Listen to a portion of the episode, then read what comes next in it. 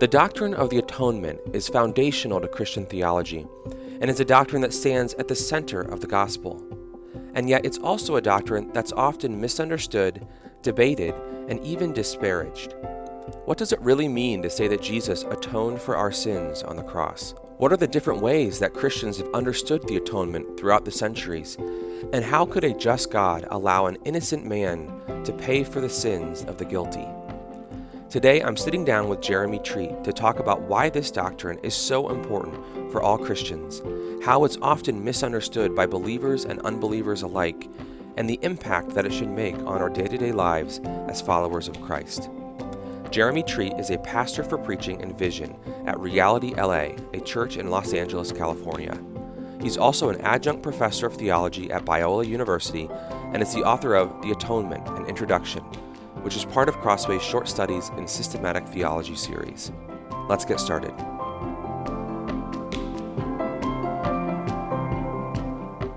Well, Jeremy, thank you so much for joining me today on the Crossway podcast. So good to be here. Thanks for having me. So, for the Christian, the atonement, the message of what Jesus accomplished on the cross for our salvation, it stands at the heart of our faith, of what we believe. And we're going to dig into that a little bit today in our conversation what the atonement is, why it matters for us as Christians.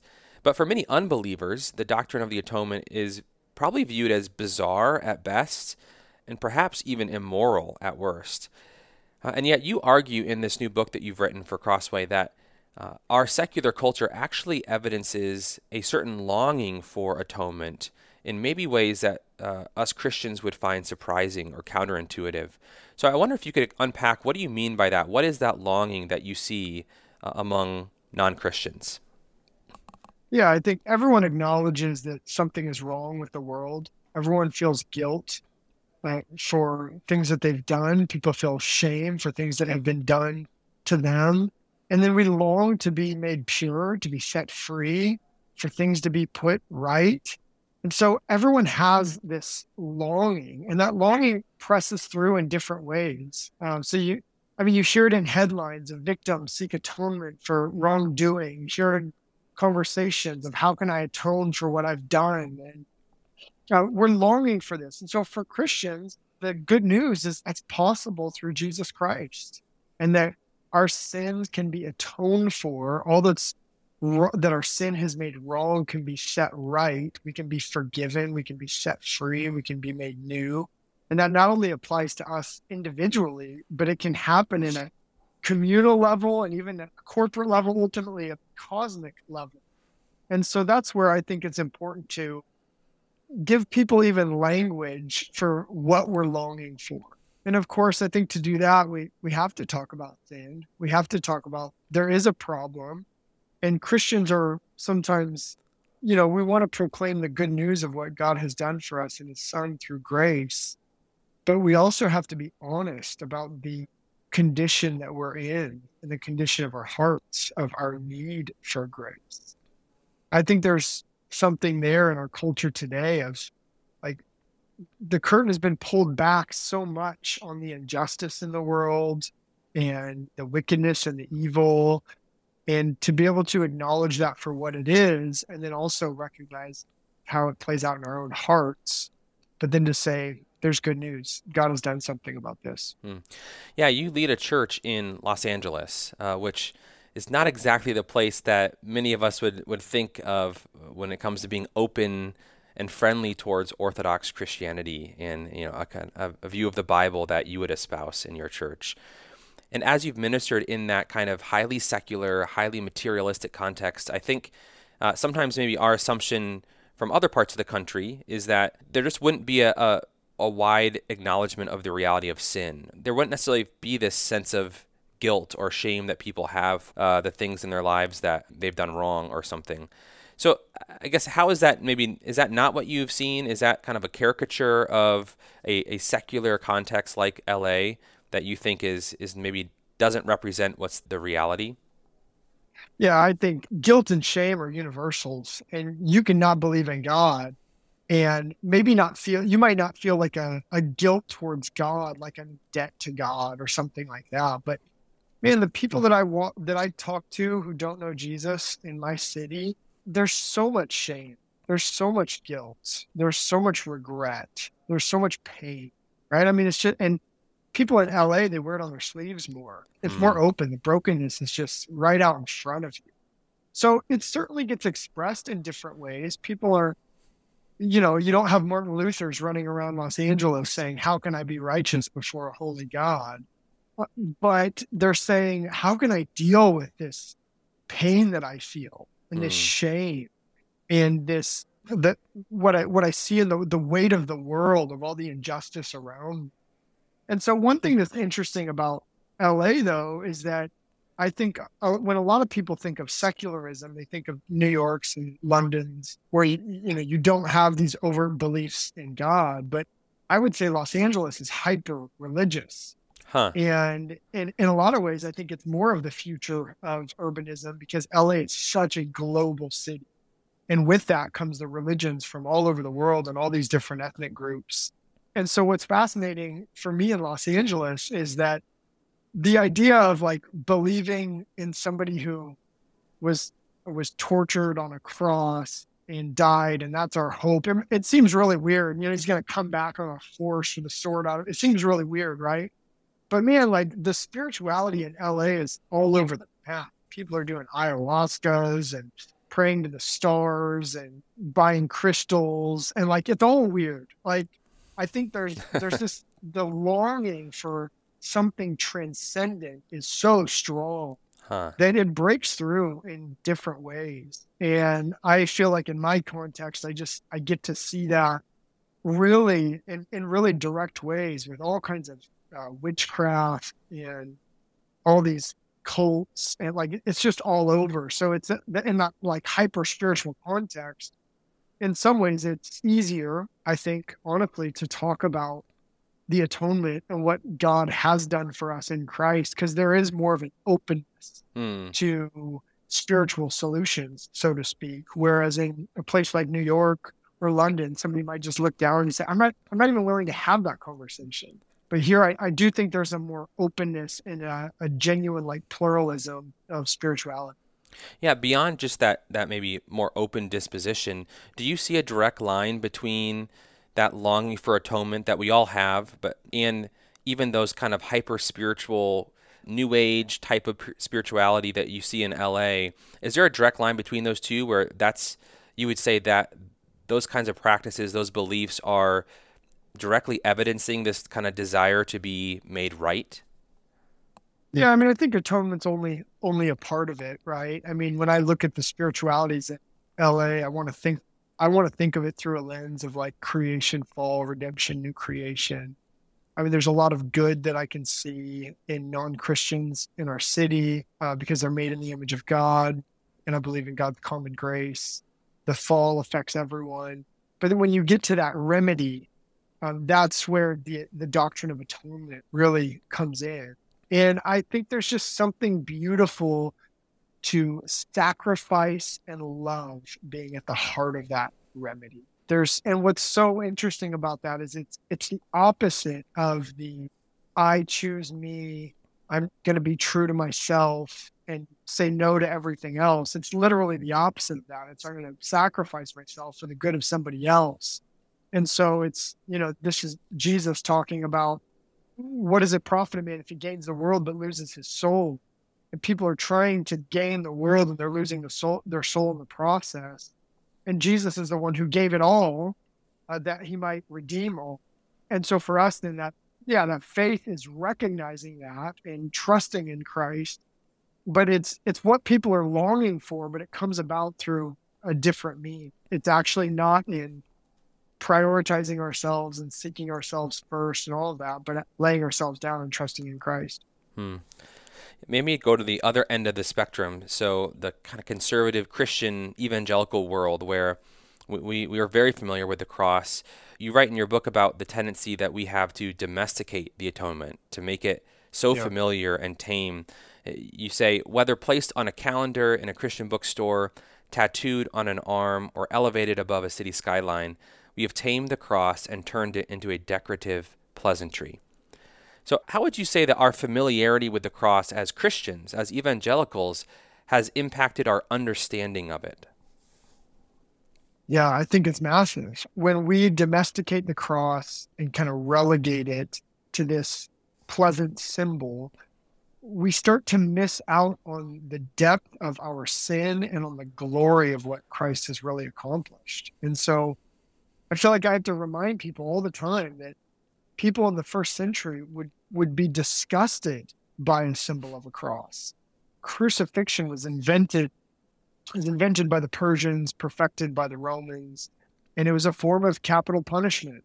It's, it was literally invented to slowly torture the person um, as they died. I mean, if they wanted to just kill someone, they could decapitate them, right? Like they could burn them at the stake. They had forms of death or of, or of killing that would do that. But the cross was meant to physically torture someone. And even more important, and what Western people often miss when they read the Gospels, is to publicly shame them. And so it's not like Jesus was the only one who was crucified. The Romans crucified tens of thousands of people. Hmm. Um, and they would do it on roadways, and you would have uh, vultures coming in and picking at the bodies it, the smell would be horrible, the sight would be horrible, everything about it was grotesque. And when you understand that, then you start to get the sense of like, wow, like Jesus not only took my place and bore this physical pain, but I mean, the, the Gospels don't even talk about the physical pain. The emphasis on the Gospels is Jesus bearing our shame and humiliation in our place so when you start to understand how how brutal and ugly crucifixion was, it's then that you start to recognize how glorious it is that Jesus did that for us. Hmm. hmm. Yeah, in the book you connect the horror of the cross with the glory of the cross. And that's something I think that sometimes we can we jump we want to jump right to the glory of the cross. As Christians, we kind of have our theology right. We know why it's so important uh, in the abstract but maybe we we tend to not want to linger on the horror of it. Yeah, I mean, and if you just think, and I think that's related to sin too. Like we have to know what crucifixion was about, and then we have to acknowledge our our sin. Because if I'm just thinking like, well, people are basically good people, and then Jesus like made this nice gesture to them, right? Then it's like, okay, cool. I could I could sing about that for 30 minutes every Sunday and then live my life in a way that doesn't really affect it at all. But that's not what the cross is about, right? If our sin has separated us from God and literally brought decay into all of the earth, and then the cross is this horrific, uh, brutal experience that Jesus went through, then all of a sudden that changes everything. Like all of a sudden, I'm not just like, oh, that was nice that Jesus did that for me. It was he's changed my life. Like he went through something unimaginable so that I could be reconciled to God and be a new creation today and be a part of the work that he's doing. Yeah, I mean, it just, I think when we start to understand the cross in the biblical sense, you can't yawn over it. Mm. Not something it's like, yeah, okay, we like, we know that. Like, this is crazy. It's unthinkable. It's amazing. And it really does change our lives. It's changed my life. Hmm. Yeah. So throughout history, Christians have uh, proposed various theories of the atonement. That's how these are often described: theories of the atonement, of how it works, what's actually happening when Jesus dies on the cross in our place. And I want to talk about a few of those in a minute. But before we get to that, you actually don't really like the language of theories when it comes to the atonement. I wonder if you could tell us why that is, and what what would you say is a better way to talk about the atonement? The standard way of having atonement conversations is by engaging with theories. And so you have these theories like the penal substitution theory, Christus Victor, moral exemplary theory. And the problem is, is that these are usually presented as mutually exclusive theories, as if Jesus either bore the wrath of God or defeated the devil or provided an example of love for us. And so the obvious problem with that is you read the scriptures and we shouldn't have to choose between truths, right? Like Jesus did all of those things and many more. And so the way that the atonement theology has developed in conversation becomes incredibly reductive to where you reduce the glory of the cross to one aspect of the cross. Hmm. And so what I'm what I'm trying to do is approach it in a different way, saying we don't have to approach this by the theories. And honestly, nobody even talked about theories of the atonement until the mid 1800s. That was something that, that came out of an enlightenment way of thinking in, in the university system of like borrowing languages from language from other fields and talking about, well, here's a theory, this kind of uh, mutually exclusive explanation of the cross that explains everything about it through this one dimension. And so I just think that that's unhelpful. I think it, contemporary theology went the wrong direction hmm. with that. And so what I do in my book is I talk about dimensions of the cross. And we can talk about how Jesus forgave our sins and was victorious over the devil and adopted us into the family of God and bore our shame and on and on and you know set us free from the slavery of sin. I mean, I cover 20 dimensions of the atonement in the book and there's there's many more. And so I think it's a better way of approaching it of saying, let's try and understand the fullness of what Christ accomplished on the cross. And yes, it's the forgiveness of our sins. That's at the heart of it. But it's much more to that. And then also understanding how those things relate to one another. So we're not just kind of picking and choosing, oh, I like this or I like that. But no, here's a glorious, multi dimensional accomplishment that uh, we're going to be rejoicing over for all of eternity. Hmm. So, in evangelical circles, probably especially among maybe more reformed types, penal substitution uh, is perhaps the primary lens or dimension through which we tend to view the atonement. And that maybe then this relates to what you were saying about trying to hold together all of these dimensions. Some Christians would criticize many Protestants for what they would call to be an overemphasis on penal substitution, that, that sometimes certain conservative Christians are reductive in making that the sum of what God did on the cross. How would you respond to that kind of a critique? I mean, I think it's often I think it's often a really fair critique. I do think that a lot of more conservative Christians, reformed Christians have almost exclusively focused on penal substitution. And so, you know, an example is like when Gustaf Aulén came on the scene and wrote Christus Victor, he's recognizing a gap in a lot of theology, and he was he was right to do so. I think that he went about it in a lot of wrong ways. That's another conversation. But if you take like in our culture, well, if you have like an emphasis on penal substitution, plus we're living in this enlightenment world that uh, doesn't really take seriously the spiritual realm, and you know we're modern people. We don't we don't believe in angels and demons anymore and all that kind of stuff you can look back at that and see a lot of a lot of reformed christians um, and christians in general just ignored like the the victory over the demonic uh, which is clearly a key part of what jesus came to accomplish. I mean he says that in first john that he came to destroy the works of the devil.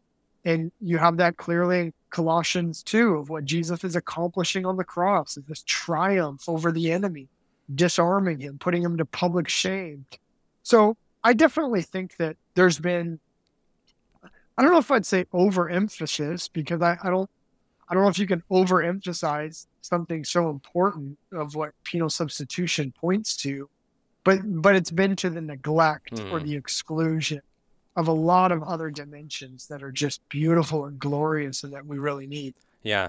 Yeah. Then on the other side of the spectrum, though, you have others, even some Christians, uh, some seemingly evangelical Christians who would kind of accuse those who affirm penal substitution of, of having a pretty deficient or even immoral view of God. I, I came across a tweet online for, from one such person, a pastor, in fact. Uh, he writes Penal substitutionary atonement, which says that God had to kill something, so he chose Jesus, not you, but he's still angry with you for sinning. That idea has pushed more people away from God than any other doctrine. It makes God a petty tyrant, which others then model.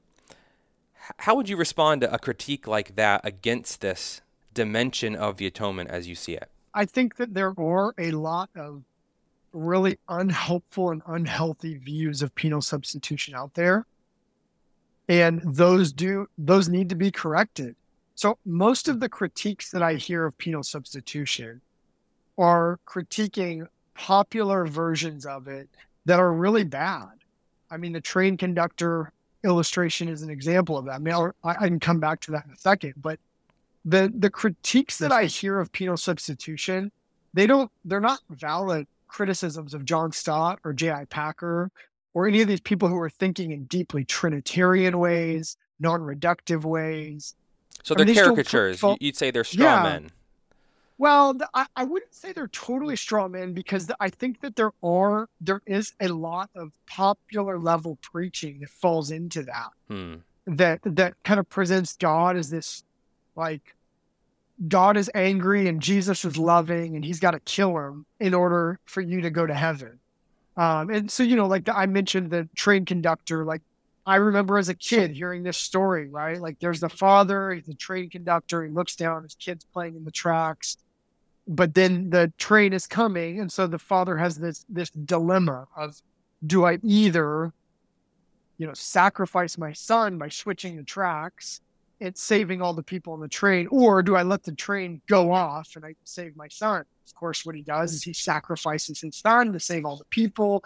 That's used as an illustration for the cross. Now, there's elements of truth in that. It's it's sacrifice, but the problem is, is you have you have the son is just blindsided. Like mm. he's not choosing, he's not offering his life. It's not father and son working together. The son's playing, and the next thing you know, like you're getting crushed by the tracks. And that's a horrible illustration for understanding what happens at the cross because the cross is a triune work through and through Father, Son, and Holy Spirit, all working together for the purpose of atoning for sins and a renewal of the heavens and the earth.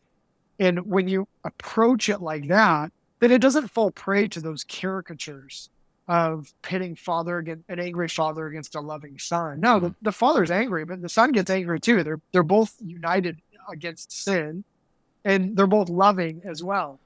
So we need a lot more nuance in that. And, you know, I, I unpack that in the book of saying, okay, how do we think about the Trinity? How does that shape the cross? But most of those critiques, they really are critiques of caricatures but then again, I want to follow up and say we need some of those because unfortunately, I think there are a lot of crude, unbiblical versions of penal substitution out there. Hmm. Yeah, that's really helpful. We can't really talk about the atonement without talking about the wrath of God, and that kind of especially directly connects to penal substitution. But you say something really interesting about the wrath of God in your book. You write, We must understand that wrath is not an attribute of God God is love, God is holy, God is just, God is not wrath. And I can just imagine right now, for some listeners, hearing those words, maybe alarm bells are going off in their minds and they're thinking, that sounds like something a quote unquote progressive Christian might say. Someone who doesn't really want to believe in the wrath of God. So, what are you getting at when you say that wrath is not an attribute of God? If people read my book, they'll see very clearly that I believe that the wrath of God is a very real, important biblical theme. And if you lose that, um, then you lose so much of what God is doing in the cross. So I want to acknowledge that. But saying that wrath is not an attribute of God is really important because uh, God is holy and God is loving. Yeah, so God is love, God is holy, God is just. But God's wrath is the rightful expression of his holy love in the face of sin and evil. So when we think about God before the creation of the world, we can say God is love, Father, Son, and Holy Spirit in perfect communion with one another, but we wouldn't say God is wrath. Wrath is God's holy, loving response to sin. Hmm. And so that doesn't diminish the wrath of God. I think it just helps us understand it right in the way that it flows from God's character as a holy, loving God. Hmm. And that helps to maybe help us color a little bit better too and push back against the caricatures of penal substitution where it isn't this fundamentally isn't an expression of anger, it's an expression of God's love that again is coming into contact with the sin of the world. Yeah, the pr- the problem is, is that we pit love and anger against, right? Mm. And we think, well, if God is loving, then how could he be angry? But look, if if you're a parent, you know that that's a false dichotomy. Right? Because I love my kids And sometimes the things that they do make me angry because I love them, right? Now, we need to understand that anger even arises. Yeah, anger arises because of love. If somebody like comes after my children try, trying to hurt them, I'm going to get angry because I love them. If I didn't get angry, you would rightfully question whether I actually love them or not. Now, the hard part about that, even when I start to make a comparison, um, comparing like God's anger to our anger, is it's hard for us to ma- imagine God's perfect, loving wrath because we've never seen someone who's angry who has a purely righteous anger. Hmm. Our anger at some level taps into selfishness and a lack of self control and all of those kind of things. And so it's hard for us to imagine a perfectly pure, righteous, loving, just anger. But that's exactly what God has. His anger is never irritability. It's never an explosion, like he can't contain himself. I mean, the Lord is merciful and gracious, slow to anger, and abounding in steadfast love and faithfulness. Mm. So we just need to understand God's character in the right way as we talk about the cross. Yeah. Yeah. When we think and talk about the atonement, we often, as we have in this conversation so far, we, we think primarily in terms of humanity's broken relationship with God, our own sin problem, and the effect that it has on us. But you want us to, in some ways, broaden our perspective on the atonement, on the impact of the atonement to encompass all of creation, even. I wonder if you could just help us understand what impact should we be seeing there? Yeah, I mean, I think God reconciling sinners to himself is at the heart of it. Um, but and that's that's the traditional conversation about the atonement is how does God reconcile sinners to Himself? But I think that's I think that's correct, but it's incomplete because the vision in Scripture is even broader than that. And so when you think about like Colossians one, it's it's talking about this reconciliation not only of God and sinners, but of heaven and earth. So by the blood of the cross, God bringing together heaven and earth. So the way I talk about it in the book is that atonement is about the at one-ment of God and sinners. He's taking two who are alienated and making them at one. But it's also about the at one-ment of heaven and earth. The way that God reconciles us to himself comes within this broader story of God uniting heaven and earth in Christ. Hmm. And so we need to recognize how Christ's atoning work comes to us, but it also goes through us, and the vision is for all of creation when you say that, is there a sense in which we should understand Christ's atoning work, like the sacrifice that he paid on our behalf? Is that also, in a sense, on behalf of the world? Eh, should we understand that the world itself is in some way culpable and guilty or tarnished, and Christ is having to purchase uh, redemption for the world, or is it is the impact on the world just kind of flowing out of our own redemption? Yeah, it's a good question. It's definitely different kinds of categories, right? I can't hold the land accountable for sin like God holds me accountable for sin, right? I think Romans 8 is probably the, the place to go to think through that question is that mm. the creation is in bondage because of the sin of humanity. It was our sin against God. This you think of this uh, vertical rebellion against God that led to this then horizontal shattering of shalom, goodness of God's creation. And so, just as the created world is in decay because of our sin, it's the, the creation longs for our redemption because it's in our redemption that the overflow of that is into all of creation. Mm. So I think I think it's all wrapped up together. But when we talk about sin and moral culpability and whatnot, that's on humanity. Yeah, yeah. Uh, many of the people listening right now are undoubtedly parents, uh, parents of, of small children, even. And I was recently reading in the book of Exodus the story of the Passover in Exodus 12 when uh, we, we have this terrible threat looming over Egypt, and God is giving instructions to the Israelites for how to prepare the sacrificial lamb and how to take the blood of the lamb and spread it over their doors and and then there's this incredible kind of instruction that God gives. He, he says, And when your children say to you, What do you mean by this service? You shall say, It is the sacrifice of the Lord's Passover, for he passed over the houses of the people of Israel in Egypt when he struck the Egyptians but spared our houses. And it just kind of got me thinking about this idea of atonement. And again, that, that lamb, obviously, the Passover lamb was this early sign of an atonement for the sake of the the guilty. How should we as Christians think about teaching our children about this doctrine? I think for some, it can probably feel a little bit overwhelming, a little bit intense to try to explain to go beyond just the kind of Jesus died for your sins, but to the kids will often, you know, all of us as parents know this. They start to ask tough questions that maybe we're we're pretty quick to want to gloss over.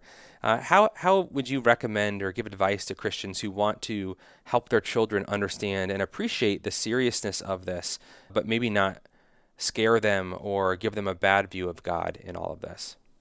Yeah, I think the way you're talking about it with Exodus is honestly where I would start is teaching them to see the Bible as a grand story that culminates in Christ and showing how all of that points to him, right? If you if I try and sit my eight year old down and um, and try and talk systematic theology with her, right, then it's going to be harder for her to track with me. But if I sit down with her and I say, "Hey, let let me tell you a story," right? Mm-hmm. Let's talk about God's people being in slavery and what God did, and then be able to say how that's pointing forward to us. And here's the slave, the kind of slavery that we experience in our lives today. So, but I, I think it's important with kids to really have a holistic approach with this. And I like to use more like academic categories. I, I want to give my kid like biblical theology, systematic theology, and practical theology.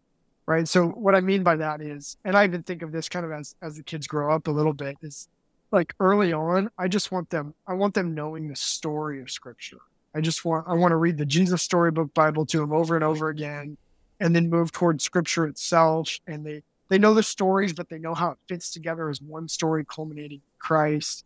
And I, I think that's so important. I think a lot of people have the wrong view of the cross because they have a truncated story. All they mm-hmm. have is you're a sinner and Jesus is a savior. And if that's all you've got, then why does creation matter? Why does community matter? Uh, why does justice matter? Like none of that fits. But if you're if you're going creation, fall, redemption, new creation, then man, they're going to have the right framework. So I would start with story. But then I do think, especially in our world today, we need to talk with our kids about particular beliefs. What do we believe about what it means to be human? Right. And that seems like such a vague, generic question. But what does it mean to be male and female? What does it mean what is the purpose of our lives? Like, do we create our own purpose or are we created with purpose? And so you get into that if you're having these like more topical conversations with kids. And I, I want my kids to understand sin and I, for them growing up in the church and we have, we, we're blessed in so many ways in our lives. Like, I don't want them to have a sense of entitlement. And I think to like we talked about earlier to appreciate god's grace you have to be able to recognize your own sin. So i think like walking through some of like key topics like that but then i also just think practically that the kids I, I want my kids to be able to experience a community that's genuinely shaped by the atonement that we're this cross-shaped community where there's a seat at the table for anyone and everyone and they're seeing that play out. So when they when they go back and they read Ephesians 2 someday and it talks about the dividing wall of hostility being broken down through the death of Christ, they could say,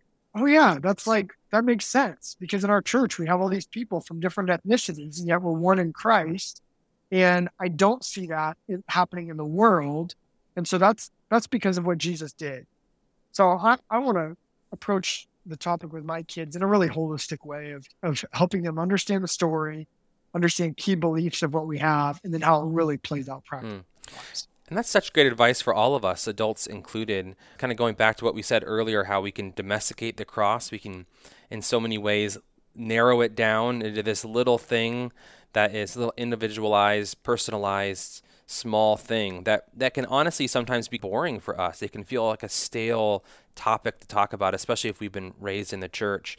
So I w- wonder if you could just personally reflect for a minute. How do you, uh, as a pastor, as someone who actually did a PhD studying the atonement, but how do you keep this doctrine from becoming stale and cold for your own heart and your own life? Are there is there practical advice you would offer to listeners who who sometimes worry that yeah, this just feels like kind of old hat to me?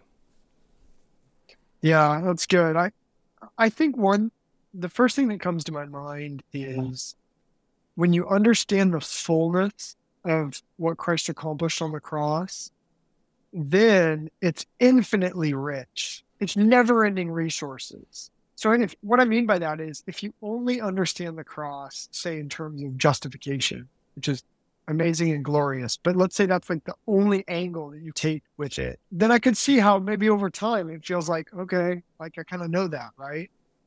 But if if you move from that and say, okay, but the cross is also right, participating in God and a renewal of heaven and earth, and it deals with my shame and it deals with my blindness, uh, like spiritual blindness, and it deals with my guilt, like all these different aspects of it.